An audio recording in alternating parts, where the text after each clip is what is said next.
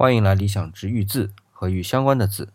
离上一期节目有一段时间了，还记得上一期节目我们把“理”这个字的引申义和本意啊都点到了，但是还有一个对别人做出的动作有所反应的意思还没解释。今天呢，就来试着去解释这个“理”怎么会有这个意思的。上一期我们提到，这要从顺序规律开始继续往下说，也就是继续就着顺序规律这个意思向下引申。有了顺序和规律，很自然就能就着顺序。或者摸着这规律将事物处理得当，对于处理事物的人是站在顺序规律这一个层面的，而站在事物这个层面啊，就可以理解为对人做出的行为动作给出了适当的反应，这就是对于这个理对于别人做出的动作有所反应的由来。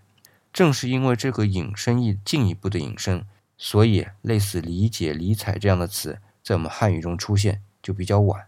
虽然我没有考证这两个字具体出现的年代啊。但是很明显，到目前我所知道的这样的意思都是两个字的，而这种两个字的词最早出现在北宋。好，到这里呢，“理”这个字啊，我基本将我所知道的含义从本意开始到延伸啊，都捋了一遍。那么从这个字啊，让我想到了它的引申义的引申义啊，已经偏离这个“理”字本意很远了。对别人做出的反应这一层意思，几乎不能联想到欲作坊。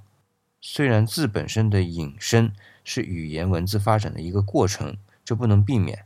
但如果是我们自己的生活工作，在初衷的基础上，因为各种原因也好，理由也罢，不断的向外延伸，就像这个“理”字一样，最终是将初衷淡化了，甚至是忘却了。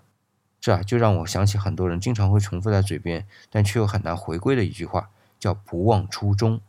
好，“理”字呢，告一段落了。又要开始一个新的字了啊，和玉有关，那是哪个字呢？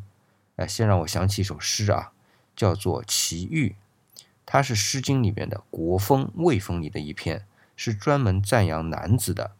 这个玉啊，写出来就是奥运会的奥，但是它在这里啊是解释为水边弯曲的地方，所以读音呢是玉。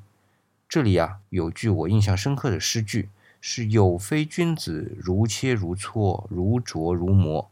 之所以印象深刻啊，是因为这里说到有文采、有修为的男子，应该在各方面都钻研深究。在诗文里啊，就用了四个比喻，叫如切、如磋、如琢、如磨。这都是对硬的东西进行加工的动作。切呢，是对骨头进行雕琢；搓呢，是对象牙进行雕琢；琢呢，是对玉进行雕琢；磨呢，是对石头进行雕琢。我们的主题啊，是跟玉相关的字。那么“拙”就是我们接下来要聊的字。那么下一期呢，我们就来聊这个“拙”字。